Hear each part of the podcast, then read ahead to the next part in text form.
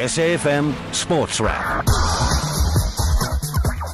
Good evening to you. I am Brad Brown with you until 10 to 7 tonight. A special edition of uh, the PM Live coming your way 10 minutes to 7 o'clock for the State of the Nation. They'll be crossing live to Cape Town uh, at around 7 o'clock. So a slightly shortened SAFM Sports Wrap tonight. But we will be chatting Super Rugby and cricket. And let's start with some cricket news, though. India going great guns after they dismissed South Africa for 204. They're currently 110 for the loss of two after 16 overs. The South African ladies team lost to India as well today. They lost by nine wickets in their second T20 international. India take a 2 0 lead in that five match series. Meanwhile, Australia have completed the highest run chase in T20 history. They beat New Zealand by five wickets to maintain their unbeaten run in the T20 Tri Series in Auckland. They did it with seven balls to spare, chased down 244. On to some football now. And there are three, four matches to look forward to in the Absa Premiership this weekend. Uh, tonight, it is Maritzburg United up against Amazulu. Tomorrow at 3.30, Baroka face Chippa United and Bidvest Wits travel to Golden Arrows. Gavin Hunt's men are only one point adrift of Abafana Bes'thende. And Golden Arrows coach Clinton Larsen knows how dangerous the students are going to be at the Princess Magogo. I said it at the beginning of the season. After five games when they were bottom, I said Wits will finish inside the top top eight. That what that's what I said uh, after five games because there's just too much quality there. Uh, Gavin's a, a, a, shrewd coach. He he knows the business. He you know he'll he'll win when it matters most. And uh, um, I said it. There's just too much quality in that Wits team for them to to struggle over 30 games. You know, and you can slowly see them uh, picking up a little bit of momentum. The match of the weekend sees title contenders Cape Town City take on Kaizer Chiefs at the FNB Stadium. On to paddling now. Overnight leader Andy Birkett and Hank McGregor showed their true class by staging a stunning comeback on the second day of the FNB Dusi Canoe Marathon after an early morning mishap. Dave McLeod has more. Less than half an hour into the 46 kilometre stage from Dusi Bridge to Inanda Dam, Birkett and McGregor badly bent the rudder on their boat. They stopped to try and straighten it, but they were still battling with their steering. Sbonelo Khwela and Siseko Tondini pounced and gleefully snatched the lead. While McGregor and Birkett stopped at the Mariani Foley Causeway to replace the rudder with their seconds, and Stott and Banetzi Nkoeza passed them, as did fourth placed Karl Fulscher and his Hungarian partner Adrian Boros. But in the second half of the day, the sheer class of the crew made up of the current world number one and two came to the fore. They closed down the deficit to 90 seconds by the start of the Inanda Dam paddle and then hauled in the two lead boats with alarming ease to retake their overnight lead in an end sprint. The Peek sisters, Jordan and Cana, had a great day in the women's race, and they preserved their five minute lead over Bridget Hartley and Christy McKenzie going into the final stage. Dave McLeod at Inanda Dam at the FNB Dusi Canoe Marathon. Coming up next here on SAFM Sports Wrap, we'll chat some Super Rugby. SAFM Sports Wrap. You're listening to SAFM, South Africa's news and information leader, and it starts this weekend. Super Rugby 2018, and the only thing that's 18 in the tournament this year is the year that it starts in. Back down to 15 teams, and uh, only three or two matches, three South African teams in action this weekend. We're joined by Johan Leroux on this evening's show. Johan, welcome back onto SAFM. Thanks for joining us. Thank you very much, Brad. Great to be back. Johan, I'm a bit more excited for Super Rugby 2018 than I, I think I was combined for last year and the year before. I think 18 was an experiment that went horribly wrong. Uh, I think 15 teams is way better, and I said it last night. I think 12 is the optimum, so we, we're moving in the right direction. Uh, but it all starts tomorrow Newlands in Cape Town. The Stormers up against the Jaguars. Yeah, I must say that I'm also really, really excited for this uh, Super Rugby season to get underway because it is strength versus strength. I also agree with you. I think there might be two or three teams that don't quite belong in Super Rugby just yet. But of course, the Sunwolves have to be there with the Rugby World Cup being in Japan in 2019. But yeah, tomorrow's game at Newlands, I think it's going to be a little bit tighter than what a lot of people are expecting. I think a lot of people think that the Stormers playing at home, they should run away with it. But this Jaguares side is looking very, very decent. They also have a new coach, uh, former Wallabies forwards coach Mario Ledesma, who took over in October about, I think. And I think he might just be the right coach to bring enough structure. And I also thought about it over the last couple of seasons. The Jaguares have struggled a little bit in Super Rugby, and I think it's because they haven't been able to plan this entire season properly. But uh, Ledesma has the ability, uh, the the knowledge that comes from being the the former Wallabies forward coach. So I think he might be the right person and the right coach to just bring about enough structure in the Jaguares side. Plenty of talent available in the side. Still, Nicolas Sanchez is there. Agustín Creevy's there. Joaquín Tuculet at the fullback uh, is, is there as well. So I think tomorrow's game is going to be a little bit tight, but I do expect the Stormers to sneak it just with that home ground advantage. And I also think that the Stormers have the advantage of going into the season a little bit more settled than what they were last season. Uh, Robbie Fleck made quite a few coaching changes at the beginning of, of last season, and now they've had a year of Super Rugby with the new way that they wanted to play the game. And I, I think that they might be a side to look out for this season again. They are going to be without two notable players. Uh, they do have a couple of injury concerns, and Eben Etzebeth not playing. Pieter-Steph du Toit also not playing tomorrow. Uh, are they? Are they going to? Is that going to leave a, a big hole in the in the Stormers pack? I think those two players will always leave a hole if they aren't playing, but they do have JD Schickerling and Chris Van Zyl who played together the almost the entire Currie Cup season, and they were really, really good as a combination. They helped uh, Western Province to that Currie Cup title last year. So I don't think forward-wise the Stormers have much to be worried about. I am a little bit concerned about the Stormers backline, and Damian Willemse is at fly half, and he's kind of seen as the preferred fly at the moment. He was a little bit exposed last season in the few games that he played in Super Rugby, but also at Currie Cup level. So I'm a little bit concerned about 10 because Damian Willemse, I'm not sure if he's going to be able to step up when the Stormers go overseas and they take on the likes of the Crusaders and the Highlanders. And also, we don't know when Jean-Luc du Plessis is going to be back, so Damian Willemse might have to play fly the entire season. The other two positions that I'm also a little bit concerned about is the two wings. Seabelo Senatla, Raymond Rhule, very exciting players, unbelievable with ball in hand. They've got the X factor, but on defense, they've also been shown to be lacking a little bit in that department. I don't think the Jaguares will be able to expose them, but again, if the Stormers go over to Australasia, then uh, I do think the, the likes of the Crusaders will expose our, our back three a little bit. Dillyn Leyds has been moved back to fullback, which I think is his preferred position, so I'm very happy with him there. But, but like I said, Seabelo Senatla and Raymond Rhule, as a combination, I'm not quite sure if that is going to be the best way for the Stormers to go into the rest of the season. The second uh, and only other fixture of the weekend is uh, a local derby. The Emirates Lions up against the Cell C Sharks. Uh, let's touch on the home side before we look at uh, what's in store for the Sharks. The Lions, uh, buoyed with the news that Warren Whiteley's back from long-term injury. He's the, the inspirational leader that's done amazing things for them. But the other guy who was key in their success over the last few seasons, Johan Ackermann, he's moved on as coach. Swys de Bruin there now do you think they're going to have the, the continuity within that squad to, to sort of pick up where they left off under uh, under Akkers, or or are we going to see a, a very different outfit? Although Swys de Bruin was involved in, in that setup for, for, for a while.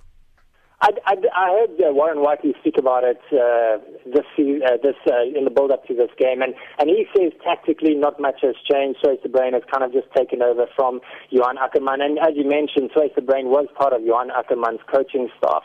But I think the big difference between Johan Ackermann and, and Swys de Bruin is their personalities. Johan Ackermann, a very strong character, a very tough character.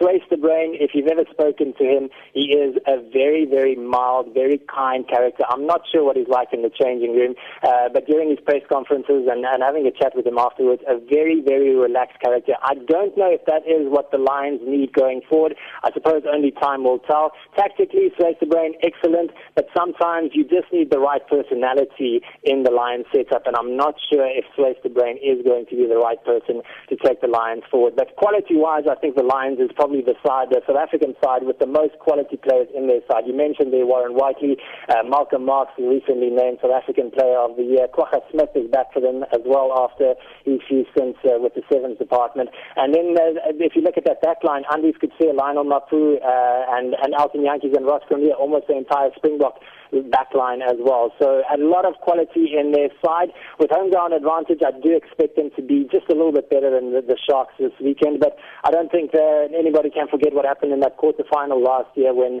the Sharks came very close to causing a massive upset over the Lions. And that's also because the Sharks have a great coach in, in Robert du Preez as well. He's a very tactically very smart coach, and he's definitely going to go to Ellis Park this weekend just to go and uh, cause an upset.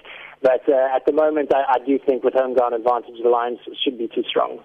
Absolutely. You, you, mentioned the hole at uh, fly half for the Stormers, uh, and that hole is partly the cause uh, or, or, the reason for that hole is uh, is uh, Robert du Preez Jr., who's moved to the Sharks, and he's starting tomorrow. It's it's quite an interesting selection dilemma that uh, the old man's got, uh, Robert du Preez Sr., because he's got Curwin Bosch in his squad as well, who we've seen uh, what he can do at fly half. And who do you play? Obviously, Robert du Preez Jr. had a, had a great season last year. Is he better? Is he a different style fly half? But it looks like he's gone with uh, the family member for tomorrow, Curwin Bosch, starting on the bench, I think, at fullback.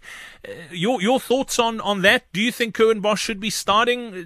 What what's what's the deal? Is that going to be sort of the way it's going to be all season? I, I think it's a very brave call, obviously, from Robert uh, du Preez, uh, bringing in his son and replacing uh, a Springbok flyer from in Curwin Bosch with his son. But if you base it on last season's Currie Cup performances, I do think Robert du Preez definitely deserved his spot in that starting side. I actually thought that at one stage, the way that Robert du Preez was leading, leading that Western Province backline, I thought he deserved to go on that Springbok end of year tour as well. He really was phenomenal, and I think he almost I don't want to say almost single-handedly, but he played a very, very big part in not only getting Western Province into that home semi-final with that victory over the Sharks in the last round of the Currie Cup, but also in leading the Western Province team to the Currie Cup title. He, he was absolutely wonderful in that final against the Sharks. So I think he deserves his spot in the side. I do feel a little bit for Curwin Bosch and for the Springbok management as well. Obviously, they are grooming Curwin Bosch to become the next Springbok fly-off. But it's also an interesting call for me that they rather opted for Lwazi Mvovo at fullback instead of Curwin Bosch. Curwin Bosch sitting on the bench. I thought at least uh, Bosch would be able to wear the number 15 jersey. But it's a great uh, selection dilemma for, for Robert du Preez Senior to have because uh, you've got the two really good, promising young fly-offs in his side. Absolutely, and a, a, very exciting backline as well. They've got a couple of the Kings players. I think Makazole Mapimpi's moved to the Sharks as well this season, so I think that is going to be one of the backlines to watch this year. So we'll watch that one very closely. We'll have updates uh, on that second match here on SAFM tomorrow afternoon during SAFM Sports Special with John Gericke. Johan Leroux, as always, great to catch up. Enjoy the rugby tomorrow, and we look forward to catching up again soon. Thanks, Brad. SAFM Sports Wrap. Well, we head to Supersport Park in Centurion now, where things are not going according to plan for the Proteas. It is the final of six one internationals in the series. India currently lead the series 4 1 and are pretty close to making it 5 1. Aslam Khota joins us now. Aslam, this is going to be one the Proteas are going to want to forget. Yes, Brad. In fact, the whole series. You talk about a plan when it doesn't look like there was a plan at all today because they batted so badly. There were 204 all out in those, uh, uh, what, just 46.5 overs. And as you join us, uh, Kohli has struck yet another boundary. He's on to 14 in this innings of 63 not out. He's there with Rahane on 15. They're 124 for two. Just to go back to that very quickly, they haven't, uh, in three innings in the series of six, uh, have, sco- have batted more than 50 overs uh, or their full 50 overs, Brad. And that's why today was especially disappointing. They were put into bat on a real placid pitch by the Indians, and uh, the captain himself said that. Uh, the Indian captain himself said that what they want to do is actually get uh, put their team under pressure of some sort, and he struck just another found, boundary through the covers for four. He is in imperious form. There's nothing stopping Virat Kohli. He moves into the 70s now, and he did say that he wanted his team to be put under some kind of pressure. Well, there was none from the South Africans because the bowlers then got in amongst them and uh, dismissed him and there was just a score of 54 for Khaya Zondo in his uh, his maiden 50 coming off just 67 balls. Eventually was out for 54 of 74, hit three fours and two sixes. There was 30 for AB de Villiers, was bowled by Chahal, 22 for Heinrich Klaassen, and then Andile Phehlukwayo played a wonderful hand again towards the end, 34 42, hit two fours and two sixes to give South Africa some semblance of respectability in that score of just over 200. There was four wickets for 52 runs for Shardul Thakur, the seam bowler, his first outing in this on this particular tour. And then in reply, in the, with a target of just 205 to get Shikhar Dhawan and uh, Sharma open. Sharma was the first to go. He was caught by Klaassen of Ngidi for 15. And then uh, Shikhar Dhawan struggled along today, eventually falling to a catch by Zondo at point of the bowling of Ngidi for 18 of 34. He struck two fours. And I said, uh, Kohli is just an absolute wonder and pleasure to watch in the company of Rahane, who was on uh, 16 and Virat Kohli on 72. The partnership is worth 49. They need 76 runs to win of 183 balls. Aslam Khota, SAFM Sport. Thank you very much, Aslam. Uh, don't forget as well, we'll be wrapping things up early this evening here on SAFM Sports Wrap uh, due to the State of the Nation address by new President Cyril Ramaphosa this evening in Parliament. We'll be heading there in just a couple of minutes' time. Before that, though, we'll wrap up the show next and let you know what's coming up on SAFM Sports Special this weekend next. SAFM Sports Wrap. Well, it's been a very disappointing day today as far as Proteas cricket goes. Uh, not just today, as Aslam said, the entire series. We just have not been in it. Uh, facing down a 5 1 series defeat here against India, and then there's still T20 internationals to come. The first one gets underway on Sunday at the Wanderers in Johannesburg, and all the momentum of the series definitely with the tourists. We'll have live updates for you on Sunday afternoon from that uh, T20 international throughout the day here on SAFM, but also on SAFM Sports Special with John Garrick. Uh, lots coming up on that show this weekend as well. The start of Super Rugby, as you heard my chat with Johan Leroux, two matches to look forward to this weekend, and they'll have action from both of them. The Stormers up against the Jaguars. Uh, that one kicks off just after three o'clock uh, tomorrow afternoon, and then the Lions against the Sharks, quarter past five kickoff. Johan Leroux will have live updates from that one tomorrow afternoon. There's also PSL action to look forward to, as I mentioned, four matches in all all this weekend. The first one kicking off at 8 o'clock this evening. It is Golden Arrows up against, uh, no, not Golden Arrows, Amazulu rather, up against Maritzburg United this evening at the Princess Magogo Stadium. And uh, they'll have crossings on SAFM Sports Special tomorrow afternoon. The Dusi Canoe Marathon concludes tomorrow as well. Dave McLeod will be chatting to John Garrick tomorrow afternoon. And one interview I'm really looking forward to is three-time European Tour champion Hennie Otto uh, the golfer is going to be chatting to John, not about golf, but about cycling. He's riding this year's Cape Town Cycle Tour for charity, and you can get all those details uh, tomorrow afternoon. Then on Sunday, John will be chatting to South African athletics superstar Mapaseka Makhanya, uh, South African middle distance and long distance runner, about the My Township Schools Foundation, a great initiative that uh, Mapaseka Makhanya is involved in. All the details will be on Sunday afternoon. So that show happening tomorrow afternoon between 3 and 7, and then on Sunday between 4 and 6 here on SAFM. So make sure you don't miss out on that one. Should be a fantastic weekend's uh, sporting action, as it always is with John Garrick. More sport for you tomorrow morning on AM Live. Make sure you tune in then. Uh, we'll have the final results of the cricket. We'll also, uh, hopefully, if uh, the cricket is not, or if the cricket is finished before the State of the Nation, Obviously, we won't have any more crossings, but uh, tomorrow morning you can get all the details. If it does, uh, by miracle of all miracles, continue through the State of the Nation, we'll have updates for you this evening. Thank you very much to my team in Johannesburg this evening, Luyolo and Phineas, for keeping things up to date.